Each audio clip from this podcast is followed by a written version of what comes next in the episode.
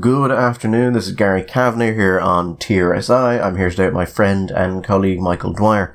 Today is Wednesday, the 28th of the 4th. Michael, how have you been since Sunday? I've been fine, thank you, Gary. Fine, fine. Today is a good day, Michael. After months and months of talking endlessly about vaccines and virus, praying for someone to do something stupid politically. You know, some just a good old fashioned either corruption or a mess or something just going sideways that wasn't related to COVID or anything like that. And over the last two weeks, the government has um they have they have fulfilled that wish, Michael. And then they've just kept going. It's been a bit of a cornucopia. I mean, now it's not just a national, local cornucopia, internationally. Politicians are delivering on their capacity, their promise indeed, to entertain us all, and they're doing it in spades. So, we may as well start with the one that's actually most related to the virus, although not directly. This is about the EU's AstraZeneca case. So, we were talking about that the last while, and I got a couple of messages, and they were like, Gary, if the EU is bringing a legal case, they obviously know what they're doing and they found a way to do it that gets around the clause you guys keep talking about, which you say uh, means they have agreed not to bring a case. And there was a, you know, there was a chance that those messages were right about that because I'm certainly not an expert in Belgian contract law. Or interesting article in Politico the other day, which talks about this. Now, most of the article is about how the Belgian government was told that the contract they were signing with AstraZeneca, Politico say, lacked teeth. When you actually read the document, though, the Belgian government were told that there are, um, if AstraZeneca doesn't respect the contract, there's nothing the Belgian government could do, and perhaps they should consider changing that. Seems like a reasonable observation on the basis of the language of the contract and a reasonable observation on the consequences for the Belgian government. It's not great news, however, from the point of view of your upcoming legal uh, chances of getting this overturned when, before you'd even signed it, people were saying, you know what? They don't fulfill, nothing you can do. Yeah, and apparently that went to the EU, and it was decided that well, it's too late to um, to amend those provisions. Too late to amend the provisions. Yeah. Take all afternoon, you know. Yeah, so they just they just didn't go ahead with it. However, one other thing it points out is that the EU is going to have to try and get a particular provision of the contract, which would otherwise stop them from bringing the case entirely, thrown out by the Belgian courts. And I would suspect that is the provision we were talking about. The one Yeah. that specifically says they can't do this. So the EU is going to go to a Belgian court and say, this part where we said we wouldn't sue them, we'd like you to remove that because we really shouldn't have signed that. Yeah, I think what the EU's position will be uh, there are a couple of possibilities they can take. They can say that um, they were under the influence uh, of other more powerful people, you know, so there was coercion. In other words, bigger boys came along and made them do it. I can't, don't know quite who that would be. Unless it like you can imagine the I don't know Angela Merkel and Macron standing over them with a stick saying, "You sign that now." Or they could claim diminished capacity to of comprehension that they just weren't able to understand it on the and that on the basis that the EU is just in, in a way congenitally stupid, or maybe has an IQ below twenty points below hundred, and therefore shouldn't be allowed to sign contracts anyway. But I don't know if that's where you want to go for the future, though. Otherwise, it's going to be tricky. I would be interested to see how willing a Belgian court is to go, hmm, you're right, that didn't work out for you. Let's remove that provision that you knowingly signed. And which we can now tell from the fact that uh, at least some of the governments were getting advice on the contract before it was signed. You knew would be an issue. You were explicitly told was an issue and you decided not to remove before signing the contract. Kinda sounds like you were fully aware of the issues this could cause. Well, you'd be fully aware implies a level of I don't know consciousness and comprehension and and awakeness. I don't know if we'd want to commit to that. They knew insofar as they could understand what the situation was. But you know, it was a, sh- shouldn't shouldn't a handshake be good enough, Gary? Shouldn't the word of a gentleman does that does that not mean anything anymore? See, this is why the English were doing so well because the English are fundamentally untrustworthy people, and therefore they they understand this kind of thing. They're deceitful people who write deceitful contracts, clauses that impose penalties, but they're not decent. Maybe it's naive, but wouldn't you prefer to be the decent European gentleman than some kind of conniving Brit that goes around writing correct contracts? I mean, yes, and on on the plus side, if you were that decent trusting European, you'd also get to see the inside of many Belgian courts. Yes, which I'm sure charming. I do like the way Politico, um, Politico have written this. They mention that the clause says the Commission cannot sue AstraZeneca if it doesn't deliver on time. And it just says, this is a clause lawyers believe the Commission will seek to invalidate. yes, yes, I imagine they would, wouldn't they? I'd say that's really high up there on the list of priorities. Another possibility, of course, maybe they, they, they can claim that someone snuck it in on the QT. Never told them about it, just snuck it in. Yeah, that's that's that's again going to be a problem because of the, the Belgian documents which was just found, where they reviewed everything before they signed it. And I would suspect, Michael, that some of the governments also reviewed it before they signed it. And though, because of that, it will just be harder to say, well, I didn't know that was there. Maybe Ireland can get away with it because we probably didn't review it before we signed it. Why, why change the habits of a lifetime? Why get competent now? The fact is, even if we had read it and understood it and realised that there were issues with it, we were never going to say that and look like some kind of awkward, bolshy kid at the back making trouble for teacher we would have just gone away and just said, and had a little worry to ourselves maybe, but just went on the principle that, er, it'll be all right. Now, for the Germans, if the German government were at this, uh, that would be interesting to see what the political reaction in Germany I don't know if latest polling in Germany shows the CDU way down, The SDP, the uh, Social Democrats, uh, similarly. So the Greens surging up 14%. I th- the uh, pandemic has been very bad news for the, the heritage parties. Although, well, I suppose there's the small party, the Liberals, who often struggle to hit the 5%, are up on, on 11. It's been just politically very bad news.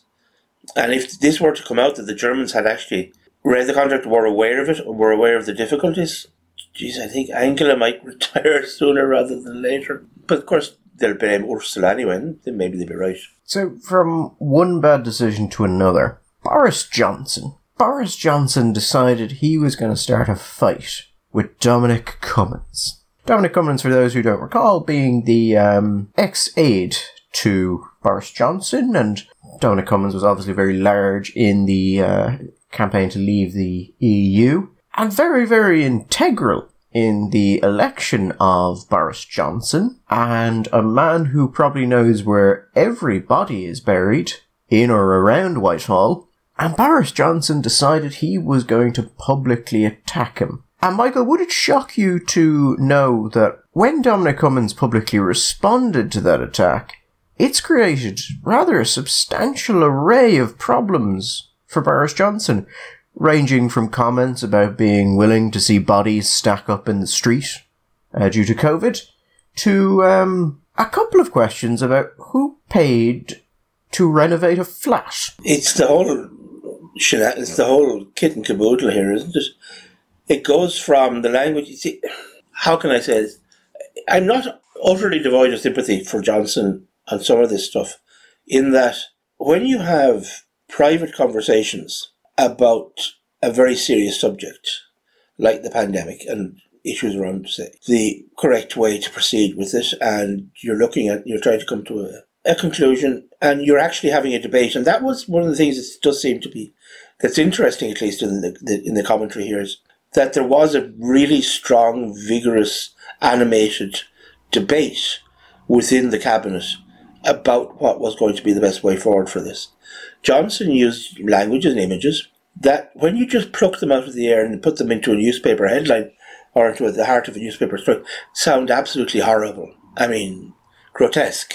Whether they would have sounded like that in the context of a number of hours of a heated debate about people genuinely trying to arrive at what they thought was the best solution for the sake of, for the people and for the nation. That's another thing.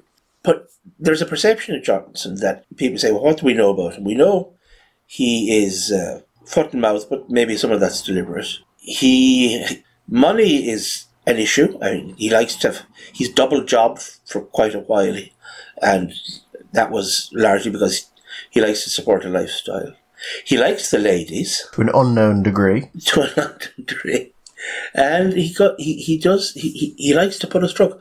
The the the flat thing is while far less serious in the context of what they're talking about, the idea of, as obviously against the idea of bodies piling up, is the tawdrier version, and maybe it's the thing that actually does more damage. In, in I don't know. So just for those who aren't aware what happened here, Boris Johnson had some messages with James Dyson of the Dyson Company, and these were leaked to the BBC. Johnson blamed uh, Cummings for doing this and publicly accused him of the leaks and is rumoured to have gone through every newspaper editor in the country slamming Cummings in private conversations. And then every, he was terribly shocked when Cummings responded. Yeah. There's just a sort of, what, what did you think was going to happen here, Boris? I mean, it's not like Dominic Cummings ever gave anybody the impression that he was this shrinking violet that would flee any kind of confrontation and didn't feel comfortable talking to the press. Cummings had that kind of Svengali like role in this administration and, and the election. I, I, I suppose as Alastair Campbell and maybe Peter Mandelson would have been associated with the, with the, with the Blair regime. And a bit like Campbell, he has this reputation for being rather a vigorous interlocutor. I mean, he really, he, he it's not that he takes the, somebody said to me, not that he takes the argument by the scruff of the neck, but he, rather, he takes you by the scruff of the neck and shakes you around like a rat trying to break your neck. So why anybody, and this is one of the reasons why he ultimately has to leave. He made a lot of people who, there were a lot of people in the party uh, who really just did not like him. And there was a sense that maybe his moment had now gone, we had to move to a different type of politics. But why any, why Boris would th- thought that Dominic would just take this passively, quiescently, and lie down and say nothing? It's just baffling. Cummings seemed to accept losing his position and left relatively quietly unless he is actually the person leaking all of these things. But to think that you could publicly accuse him of these things and publicly start attacking him and that he wouldn't respond and that if he didn't respond or if he responded that it wouldn't be damaging. Yeah, he left. Fine guy, he left and to an extent that was part you, you leave and you don't make the show, that's you're a professional. You're a hard man, you're a professional, this happens. If you chase the bear away, Gary, you and you're now saying, don't you, you don't go after the bear with a pointy stick to see if you can make you can you can pay, chase him some more. That doesn't make any sense. Let him go on. Poking at it, going, do something. Go on, do something. Go on. And then, like ten minutes later, you're there just mauled, going, I can't believe it did that to me. Does the feeling seem to be legitimately surprise when Cummings came out and he started making these comments and he mentioned that the Prime Minister had wanted to have party donors secretly pay for the renovation of a flat, and Cummings told him that it was unethical, foolish, possibly illegal, and almost certainly broke the rules on proper disclosure of political donations. And then said that he would be happy to talk about all of these things before Parliament under oath. that's what you call a threat. That's taking out the pistol pointing and saying, right, go on, go on, punk, make my day. So this has now become actually quite a big problem for Boris. And I think it may actually be the flat that's the real thing, because that definitely be considered, shall we say, Michael, financial or political corruption. And, shall we say, the denials from um, Boris's people have not been denials as such. Well, yeah, I mean, at least when you're caught with your hand in, in, in, in the honey jar, at least you, you don't go down the line. Bill Clinton famously was accused of having done inappropriate things with an intern called Monica Lewinsky. Some of our younger listeners may not remember this.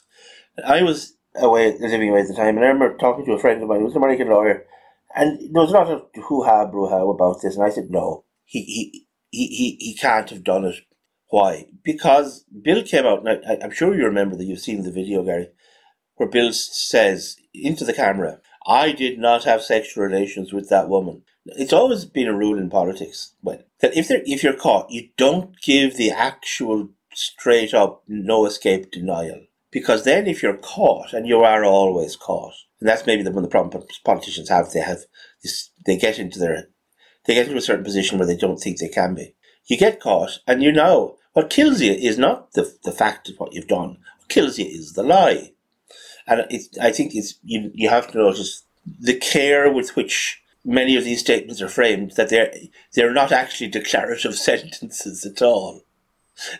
in some sense, a couple of them I've read and I've, I've, I've looked for a verb and a subject and an object together, and I can't really find one. But they, they seem to be more mood music, more a response of as, to express a sense of emotion rather than to actually state any fact. And they have been pretty careful. Bill, of course, later came out and pointed out that he didn't consider the blowjob to be sexual relations, which just goes to show you that Bill Clinton has had a far more blessed life than most people. just on, on, on the, the, the flat, it, the interesting thing there is, is the total spend that they think Johnson may have spent on it. The BBC thinks about 200,000. Mm. Because Boris Johnson's uh, fiance has uh, expensive tastes. Very expensive tastes, even in wallpaper. And that actually comes up in another thing that Cummings says, which is that um, Johnson asked him to end an inquiry because it could implicate one of the friends of Johnson's fiance, and Cummings had to refuse, which would also, Michael, be a what some people might call a big deal. Well, yeah. Also, is there big the big well not even the beginnings, but the amplification here of uh, Madame Pompadour scenario, the importance of the role of uh, Johnson's partner in this, which is always good fun. So you've got peculation, um, you have the stuff from the pandemic, you have the, sen- the, the implication of excessive or undue influence from his partner. It's they're getting all of the ingredients you need to make a really high quality political stew here. It's almost like Michael Dominic Cummings is an expert at political communication and deliberately chose enough mentions of things to fuck Johnson multiple ways. And that now it's just a question of newspapers figuring out what they like the most. yeah, it's a smorgasbord, it's a buffet. And different papers can pick different things. Um, those that are interested particularly in sort of scarce the pandemic will go after the pandemic stuff. The ones that like to do the nitty gritty with the uh, the money side go after the the flat, and then those that like to do the kind of the social human stories maybe go after the relationship. But there's something for everybody. Yeah, but apparently Boris Johnson is terrified of uh, further revelations from Cummings. And the government fear he has uh, what they're calling a treasure trove, Michael, of material which he could give to a parliamentary inquiry. And I wouldn't, I wouldn't think that's terribly surprising. Again, Boris Johnson deliberately publicly attacked a man who knew everything about him, everything about his inner circle, and probably everything Johnson had ever done that could be a political issue. And Johnson publicly attacked this man. It'll be interesting to see what this what the story is maybe in, in a week's time if they do some polling. Just before this broke, or as this was breaking, uh, the polls had the Tories on, I think, an 11 point lead. Oh, yeah, it was, it was incredible. And if you think we're now in the 11th year of a Tory government, for a party to be 11 points ahead at this stage, also in the middle of a pandemic, but of course that works both ways. If, if, if you're perceived to have handled and are to be handling it well, well then you get a you're gonna you, you get bonus points. But right now, there's a, if those numbers were, were, were to be repeated in, in an election and the with the geography and the nature of the system over there, the Tories be in a good position to actually increase their representation potentially. There are others who say, "Well, actually, no, you won't get the repeat at the same time." Blah blah blah. But they're certainly go- they're certainly on course for a very substantial majority. And if they were to repeat that say you um, three years in, 11, that's 14, you're setting up a situation where Labour wouldn't be in a position to threaten for government for at least another, for another two election cycles. I mean, you're talking genuinely 20 years Tory government um, with another six or seven of Boris. Now, does anybody think that Boris could stick it in for as long as, as Margaret Thatcher? That he would survive the slings and arrows who knows? But it's going to be interesting to follow. It's a story that's going to be uh, it's going to be giving, I think, Gary, more than than being as dull as our own local show is. Boris is going to keep us uh, keep us entertained. So, from one piece of uh, potential law breaking to another, Michael, we are having an immigration amnesty. We are. Why? I mean, okay. When I say that, I, I, I'm not asking that for the point of view of the, the actual the rightness, the wrongness of the policy, but Why now? I believe it was in the programme for government. I, as the only person who read the programme of government, say. No, no, no. I was beaten until my feet bled, and I did it too. But I still don't. Uh, how many on? Okay, we're already getting to the, the American politics of this in a ridiculous and very small scale way. How, illegals, aliens, undocumented people. What's the estimated number of undocumented people here? Well, the the NGOs would usually put it at about seventeen thousand to. Okay, seventeen thousand is people. It's the size of a you know a large sort of market town in the country. Is this uh, why why not? Why what is the what are the upsides of this? What are the benefits? I mean, I can see the benefits to the people, but what are, what are the benefits to the state? I've been trying to ask Justice a couple of questions on this, not getting terribly far from their transparency officers, which is always fun. So I asked Ben Scallan had a chance to ask uh, McEntee a question directly, and I asked him to ask about this. And what I asked him to ask was, has the government uh, actually completed an analysis of the impact of this policy? And figured out what safeguards they may need to put in place. Because in, in immigration terms, you have, when you're looking at immigration flows, you have what are called pull factors and push factors. Pull factors are those things that will make you move into a country. So, you know, certain types of um, immigration law make the country uh, just more attractive to people. Not putting any moral or ethical value on it, just certain policies will make countries more likely to receive immigration. Um, membership of a wider bloc would be one of those, the EU. If you can go into one state and you can then go anywhere in the EU, that's a pull factor to particular countries. So would things like amnesties. Push factors would be things like political instability, war, economic depression, those kind of things. Those they push people to leave areas. So we asked them because this is undoubtedly a pull factor. Because if you were going to move illegally into a country and you know that there's a chance they might just regularize your condition if you stay there long enough. So you can go from illegal to legal through an amnesty if you stay there long enough. That's going to increase illegal immigration, you would expect, or at least make the country more attractive to people who are looking to come here. And um, the department isn't giving me a solid answer. And from what Helen McEntee said, she didn't seem to want to answer that question about the analysis that should have been done and the safeguards that they should have determined. You know, the whole, sure, you're doing this, but what are you doing to make sure you don't need to do it again? And I would suspect, Michael, that the department didn't. That the government has announced an amnesty without actually analysing the impact of it. So is this being done, I don't just tediously push the, the question again, is this being done simply in, on the basis that there are 17 odd thousand people in the country who are undocumented illegally here and therefore living in an uncomfortable situation. And we want to just regularize the situation f- for them in an act of kind of sympathetic charity, in an act of goodness of our heart. I mean, what's the, the benefit of this to the state? Every time that's brought up, all they start talking about is illegal Irish uh, in America. Well, what's that got to do with the price of fish? I mean, really? It's very it's very popular with the NGOs though because that's what they're saying. They're saying we're we're looking for those people to be regularized. Uh, so in order to be consistent, Michael, we have to regularize those in our own country. Consistency. That's going to be the principle on which government is based or, ex- or policy is executed in this country. Consistency. Or the NGOs are going to go forward on the basis of consistency, coherence. Yeah, well, Gary, okay, let's that's not convincing. Other, why should we? We're being told that because we want illegal Irish people in the United States to be given an amnesty and regularized, that we have to do that for people over here.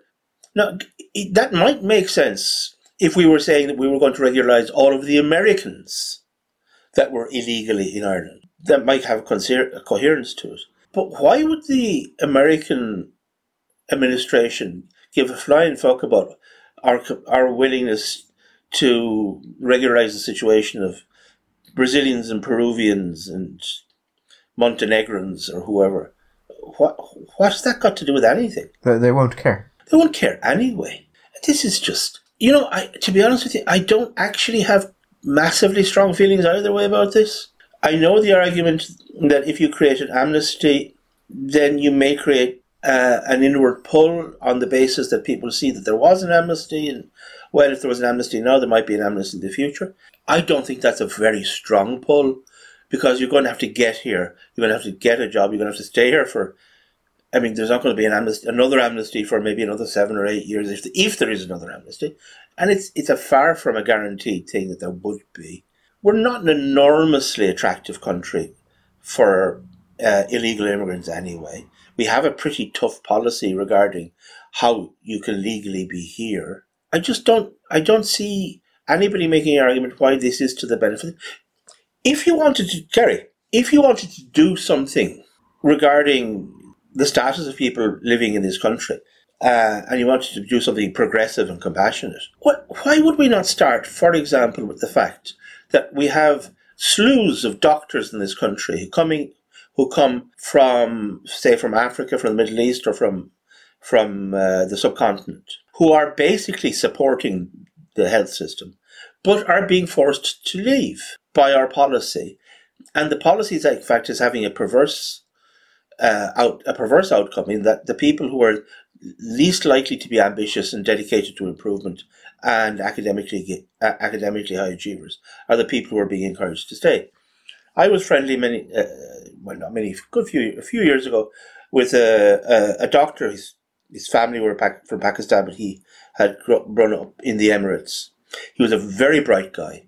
He was ambitious. He had done a series of postgraduate uh, courses in different places. He had come to Ireland, he said straight off, initially because it was at the time the best money he could get in his particular position. He said, however, he, I like it here. I enjoy the work. I enjoy my colleagues. I think the standard of medicine is being practiced is pretty high. However, because I'm not an EU uh, citizen under the present regulations, I am precluded from doing any of those the any of the uh, postgraduate or, the, uh, or pre-doctoral or postdoctoral courses that I need to advance in my profession. If I stay here, I will be stuck at a certain level. And he said it's not even the fact that I'm going to be stuck vis-a-vis money or I'm going to be stuck vis-a-vis my status or my rank in the hospital, but I'm never I'm never going to be ad- going to advance in my career. I'm not going to advance technically, and, and I'm not going to I'm not going to learn. He said, where he was, he said he was very fortunate because his his boss allowed him unofficially to go to take part in a, in a, in a series of what you call it was upskilling courses. But he said, but he would never get any certification on the back of that. We this is a really bad policy. Now we, we were constantly told the reason was because it was an EU thing. That is now not the case. Probably never was the case because health is not a uh, not a held is not a competence held by Europe. It's a national competence. If they want to do something, they could change that straight off. If they want to do something, they could look at issues regarding the, the length of time that people have to stay in this country be, before they can vote, say, in general elections or referenda, if they wanted. If they want to do something for people who are living here, who are not native Irish, there are things they could do, but why this? I don't, it, it, it makes no sense to me. And it is also just the, it is offensive to the principle, if we care about it, that you are ultimately rewarding somebody for breaking the law more successfully than other people. What you're saying is all those people who are bad at breaking the law, those people who actually didn't succeed in evading the authorities whilst being here illegally, well, they got chucked out or they got they, they got their cards.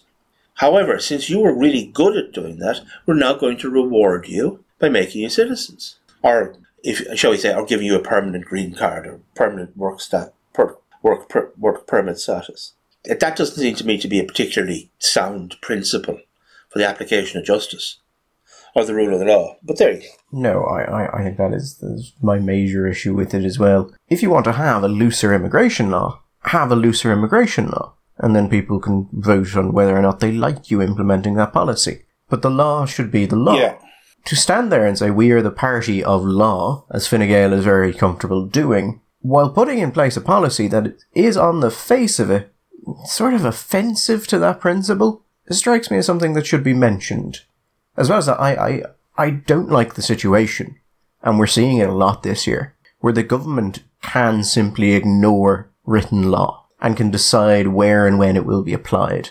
So we saw it in relation to religious services when it turned out that there was no actual legal prohibition on them. And then the government just Yes. changed the law to do that. Then they did something which effectively banned weddings. And even when I was writing that, when I was reporting it, I knew that that wouldn't actually impact anyone on the ground because there was no way the government was actually going to act as if it was the case. They were simply going to ignore it even if the legal arguments were correct. Yes. And now you have things like this where you're explicitly going, well, yes, you broke the law and you should be punished, but we've decided en masse that you won't be. And I, I do not like a situation in which the state can pick and choose which laws are going to apply to which people. Yeah, it's also there's going to be well, you could there's going to be a, a, very arbitrary nature to the application of this law. Anyway, you could say that's true of all laws, I suppose, but they're going to have, they're going to have to pick a date, aren't they? Yeah, they're currently they're currently doing a or about to open up a consultative process. Now, one of the things that um, I've been trying to find out from the Department of Justice last Monday, or it could have just been Monday gone actually, the ministers, the two ministers in the Department of Justice, sat down with what they called key stakeholders and started the consultative process. And I went to the Department of Justice and I said, look, the consultative process, it uses the term key stakeholders. Does that include the public? As in, will the public be able to write and give, um, give their view on this before it's implemented? And also, how were the people who attended that Monday meeting uh, selected? How were these NGOs selected? And is the material presented at that going to become publicly available? And I'm getting answers from Justice, but not answers that actually answer those questions. Just boilerplate PR exercises about the need for consultation and then the need to engage with key stakeholders. So no one will tell me how these NGOs got selected, if the public is going to have any say, or what anyone is talking about. And I would suspect there that the public will have no say, that these NGOs were selected privately in a way that will not be disclosed, and they will have nearly all of the influence on this. I can't stand this stakeholders thing. It, I, I, I don't know when it started, but it's become this constant thing. We're going to talk to all the stakeholders. We're going to include all the stakeholders. Stakeholders will be consulted, which gives this mirage of democracy about it, when it is in fact the opposite of democracy. You're privileging groups that have happened to be successful at lobbying for money and garnering influence, and they've put themselves in a position where they make where they can access the state, access members of the government, access the media, and make a lot of noise. But they have no democratic credentials. They have no position within the state. Do you know what actually this is, Gary? Is a is a kind of low grade form of fascism. This is a this is a kind of simulacrum for a, for a corporate state where rather than having individuals representing themselves or the sense that each individual citizen has this equal value, everybody gets to be part of a different corporation. It's kind of a postmodern evolution of the guild system. And you're represented by that bit of the state, that bit of the corporate state, which then makes representations to, to, to the, to the parliament or to the leader about what, what it is that they want to see. This is not, this is not democratic in any sense. It also just we I don't know if we'll talk about it today, but it's it's like that whole thing with say with the minimum alcohol pricing. I saw a, a, somebody on social media dismissing the concerns of somebody about the alcohol thing with a a link to a paper from Alcohol Ireland. This, that's just one example of dozens and dozens that we know of, where taxpayers' money is taken from the taxpayer given to groups which then actively lobby against their interests, actively lobby against what the taxpayer wants in order to achieve their particular goals. It really is. It's like being at a poker table and the guy beside you keeps stealing your money to, to stay in the pot on the basis that he, if he can keep long enough and you'll run out of money and he will, he'll win, he'll win the pot. It's just absurd. It's just, it is, it's a, it's a simulacrum for democracy, but it's not democratic. Do we have any clue who these stakeholders are?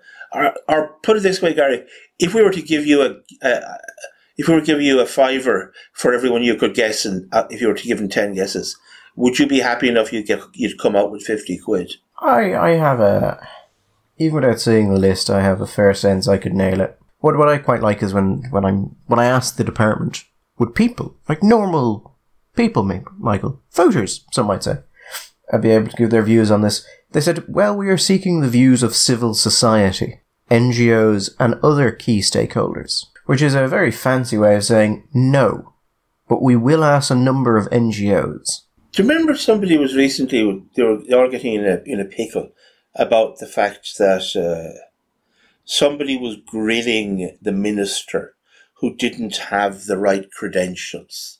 Who are they to demand? And I asked the person who was being out, outraged at the time, surely being a citizen of the Republic is the basic requirement to demand an answer of a member of the Dáil or the government. But that doesn't seem to work anymore. Little waifs and strays like thee and me and the ordinary Joe and Josepha so in the street, Gary, we no, unless we are part of a civic group, unless we are part of an NGO, unless we are part of some kind of representative body, which is being lavishly funded by the taxpayers, we don't get to have an opinion about this anymore. Unless, of course, we get picked to go to the Citizens' Assembly, well, then we have many, many opinions. This has been going on for a long time. Maybe in this partic- in this year, in this time, it has reached its apotheosis where they have the capacity to fill that silence that has been created by the absence of you know engagement between the TDs and their constituents in such a way that they have even more even disproportionate influence than they used to. Maybe they should never have got to the place that they're in in the first place. It is just now an absolute standard reflex thing. Stakeholders. We have to talk to the stakeholders. And it's no, nobody questions it. Why are these people, how do they get to be stakeholders? To, to coin a fucking cliche, who elected them? I, I, I didn't ele- I didn't elect any of these people. I didn't vote for any of these people. I voted for the crowd. The crowd in Leinster in Leinster House. I voted for them. I have no interest in the rest of them or their opinions. Couldn't give a flying fuck about them. And I don't see why they should get this disproportionate influence. Why is their voice to be heard? So you're not happy with a position of the state funding groups whose only purpose is to lobby the state to do things? You know what? the, the answer is shortly no. We used to have a thing called charities, right? And charities would would be set up because we want to provide education for poor children. So we will go and get money and we will build schools and we employ teachers, we'll teach poor children. Or we want to provide food for people who don't have enough food. We want to provide shelter for people who have shelter. We get it, we build houses, we give them houses. Or we have care for people who live in poverty abroad and don't have access to clean water. So people would give them money and when they go out, they would build wells. That was that. That was that how would one say that was the that was the system that was the uh, now we don't do that anymore if you're in the business of providing you, providing housing or say education. You don't build schools anymore. You you get your money you pay a PR company you go in you lobby the state to increase taxes or to divert taxes from from one thing into another and to build so the state builds houses. If you want if you want to get aid in the third world increased, you don't go to the people, you get money from them. You know, you you you get you you form a lot you become a lobby group and you lobby the state. That's what they do.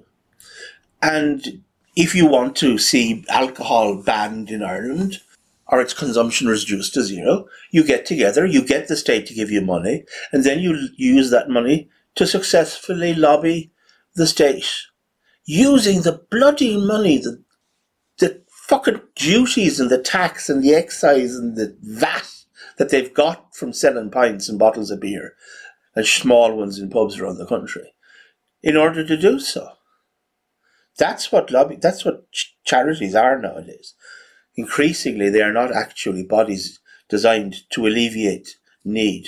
They're designed to alleviate taxpayers of their money in order to achieve the, the, the, the outcomes that they desire. Speaking about um, alcohol, Michael, did you enjoy the uh, the report that uh, brides and bridal parties could no longer be given alcohol at dress fittings?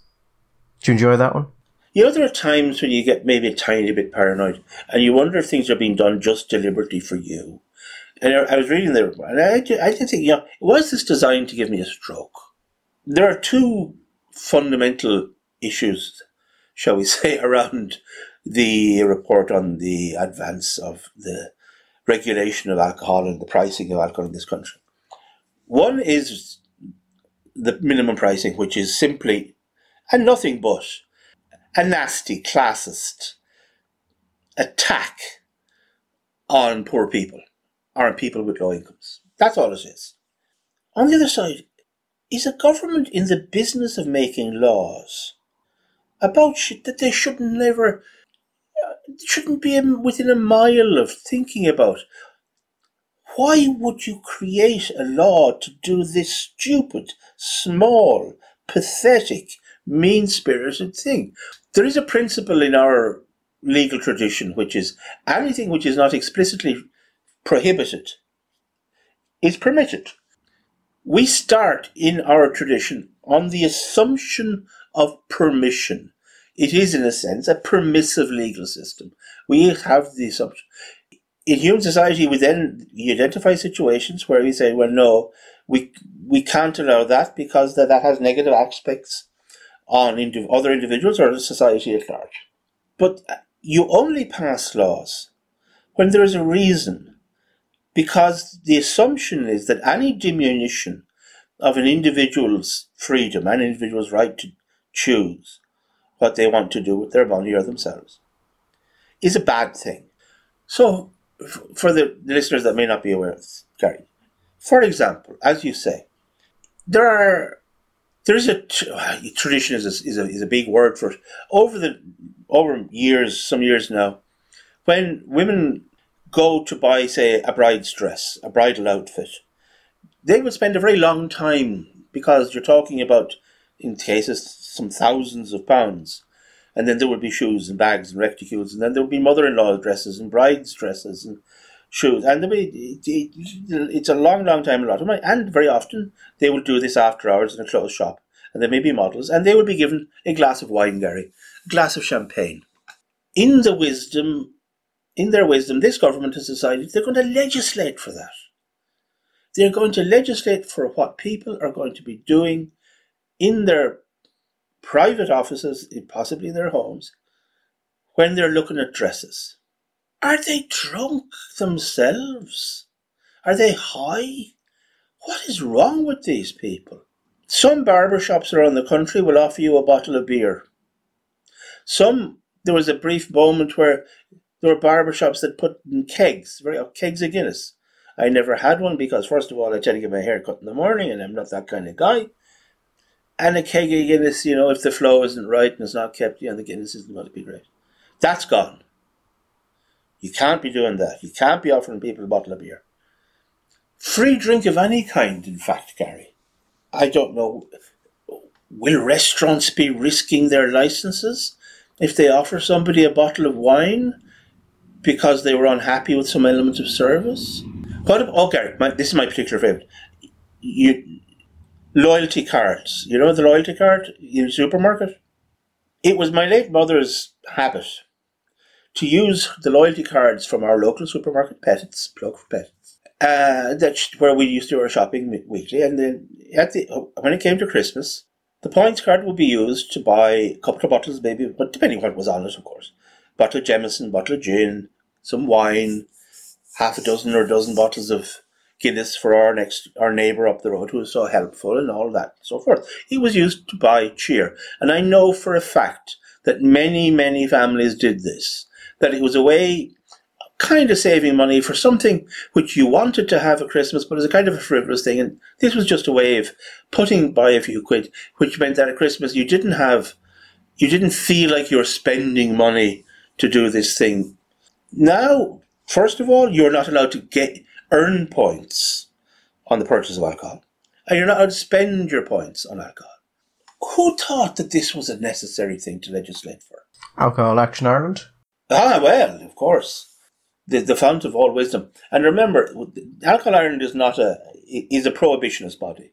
And it's very important that people understand that they are fundamentally prohibitionist. If I would like someone to ask, and maybe we, we should ask them specifically if we see if we get an answer.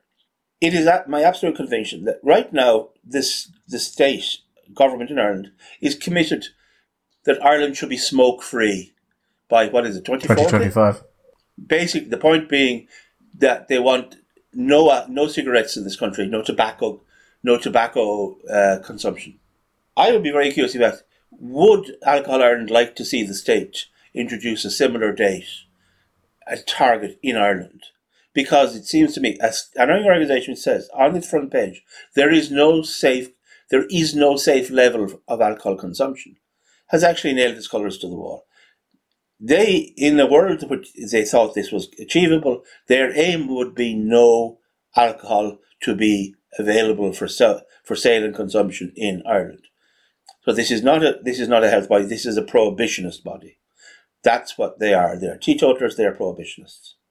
Also, the notion that stopping people use their points to buy a bottle of wine or a bottle of whiskey is in any shape or form going to significantly or even insignificantly benefit the health or the well-being of people, of, any, anybody in this country is just laughable. But even if it did, for one person, why is this their business? Have they so little to do? If they have that little to do, Gary, I, su- I my suggestion is this: we should put them on half time, consequently half pay, and they can go off and get a, get get another job. They can work half, maybe work part time in Dunnes, get one of those the zero contract hours. Maybe set up a little business of their own, little pop up coffee place down Kildare Street. Because if this is all they have to do, then they they they have too much time on their hands, and they really should be better employed doing something else maybe I don't know, washing dogs in in in a, in a rescue home somewhere, giving free haircuts, something, anything would be better than this. This is pathetic, and it's getting their noses deep into the business of people where they they have no business being. Oh, and by the way, none of this works anyway. I'm sure you have seen, and I will stop. I will, I will promise I'll stop now we've seen them referring again and again to the experience in Scotland, right? And I've had so many people say, oh, well, alcohol consumption fell in Scotland afterwards. If I were to ask you, Gary, what the consumption of alcohol was doing, say, in the last, in the three, four, five years before the introduction of minimum alcohol pricing in Scotland, would you say that, guess that alcohol consumption was going up or going down? I would guess say going down. And you would be right as it has been in this country since 2003. We've, we're getting on for a quarter. We're getting on 20 years here of year on year decline in alcohol consumption at precisely the same time that the price of alcohol and the availability of alcohol has been lower than it ever was. It's this is the, precisely the time when Lidl and Aldi came into the market and have transformed the market regarding the price of alcohol and the availability of say cheap wine, cheap vodka, whatever. That's the time the the consumption has gone down. Well, according to this model, it should go up. If we are if if if if that's the way this thing works. Last year, alcohol consumption in the country declined by 6.5%. 6.5%. When we're all supposed to be staying at home getting soused up on cheap wine. But the projections, Gary, the projections are different. The projections have been different for the last number of years and they've been wrong every year, but that doesn't matter. The projections say we have to take action because projections show that we will increase our consumption by next year or the year after or maybe three years down the line. And you know, if, Gary, if you're not going to pay attention to the UN projections, well, what, why are you going to be in government? To govern? Oh, There's no need to be sarcastic. No, a lot of laws, very little governance. As our friend, our mutual friend, you're talking about Fine Gael, the party of law and order, as a mutual friend of ours was very fond of observing, yeah, lots of order and fuck all law. This won't affect you though, will it, Gary? Because you're a you're a Jack Daniels drinker, aren't you? Yeah, so I'm fine. It's really only I, I, suspect the bridal thing the government didn't quite cop. In the regulations, they specifically draw out hairdressers, barbers, and say that they can't give uh, free alcohol.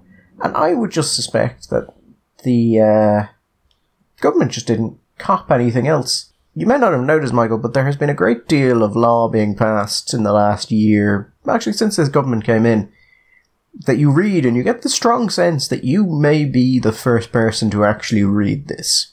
How can you do that? How can you introduce something like that and not, not notice? Oh, you'd have to be shockingly incompetent. Well, yeah. I mean, okay, yeah. You see there, it all kind of clicks into place there. I, doesn't it? yeah, yeah. yeah. I take your point. Yes, yes, yes, yes. God, I mean, now, I'm, yeah. Duh! Is all one can say, really. Gary, can I throw a number in there just for people? Because I know a lot of the people, a lot of, there's been a lot of talk saying, poo pooing the idea that this will actually impact very greatly on um, people with low incomes. I, it's not about that at all. I'd preface this with the observation if you drink in a public house, and that's where you do your drinking, none of this will affect you at all. No alcohol will change, will become more expensive. Well, uh, yes and no, because the the alcohol won't directly become more expensive, but you can't run, you know, like a deal where you can get two Jack Daniels for, uh, you know, a tenner or whatever. Oh yeah, yeah. That's but that's sorry. I, I should, I should, I should be more precise. I suppose there there are a number of things that here we're talking about. There are there's legislation which is regarding offers and on uh, and multiples and uh, and that kind of thing, which will be affect will potentially affect you. I'm I'm talking about specifically about the minimum alcohol pricing, and which is put, putting a, a base unit a base price on every unit of alcohol. Uh, From that perspective, I mean, yes, you won't be able to do the special offers, but from just simply on- on the issue of, of, of the base cost of the uh, minimum unit of alcohol, that won't be affected in pubs.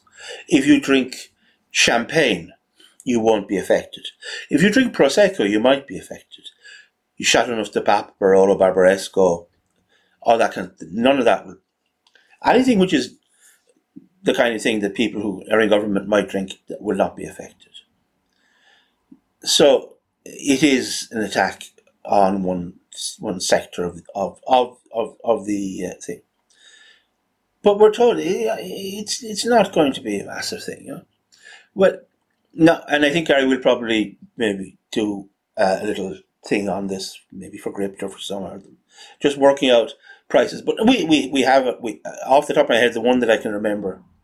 If you were to take a couple, man, uh, who are together in in a, in a house together, and they would come home of an evening and drink two cans of a an own brand lager from a large multiple in the country. And those cans are 440 milliliters. So you're talking about roughly a pint and a half of beer. And they were to do that every day on average. So two cans in the evening, every evening. And that would mean, if I'm right, certainly for the man, and I think also for the woman, that they would still be within the units recommended for safe, uh, for the recommended consum- unit per week consumption of alcohol. Although I reiterate, as far as Alcohol Ireland will say, there is no safe level of uh, alcohol consumption.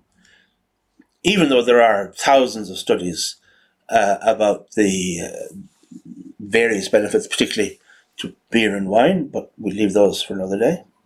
That couple on the figures of the, the new base price will see an increase in their annual spend of over 1400 euro. In fact, I think it may even be over 1500 euro. Certainly over 1400 euro. Now, Gary, if you're a low income couple, for that's a hell of a lot of money. A hell of a lot of money. And this is going to cost people who want to have a drink, who choose to.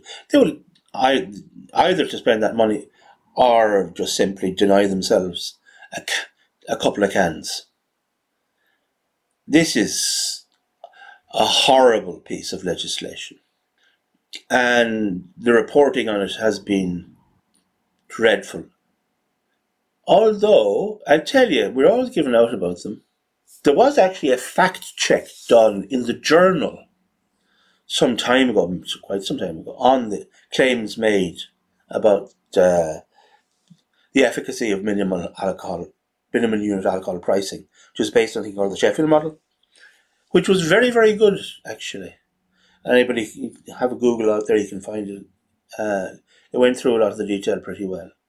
But generally speaking, the media have not interrogated this at all.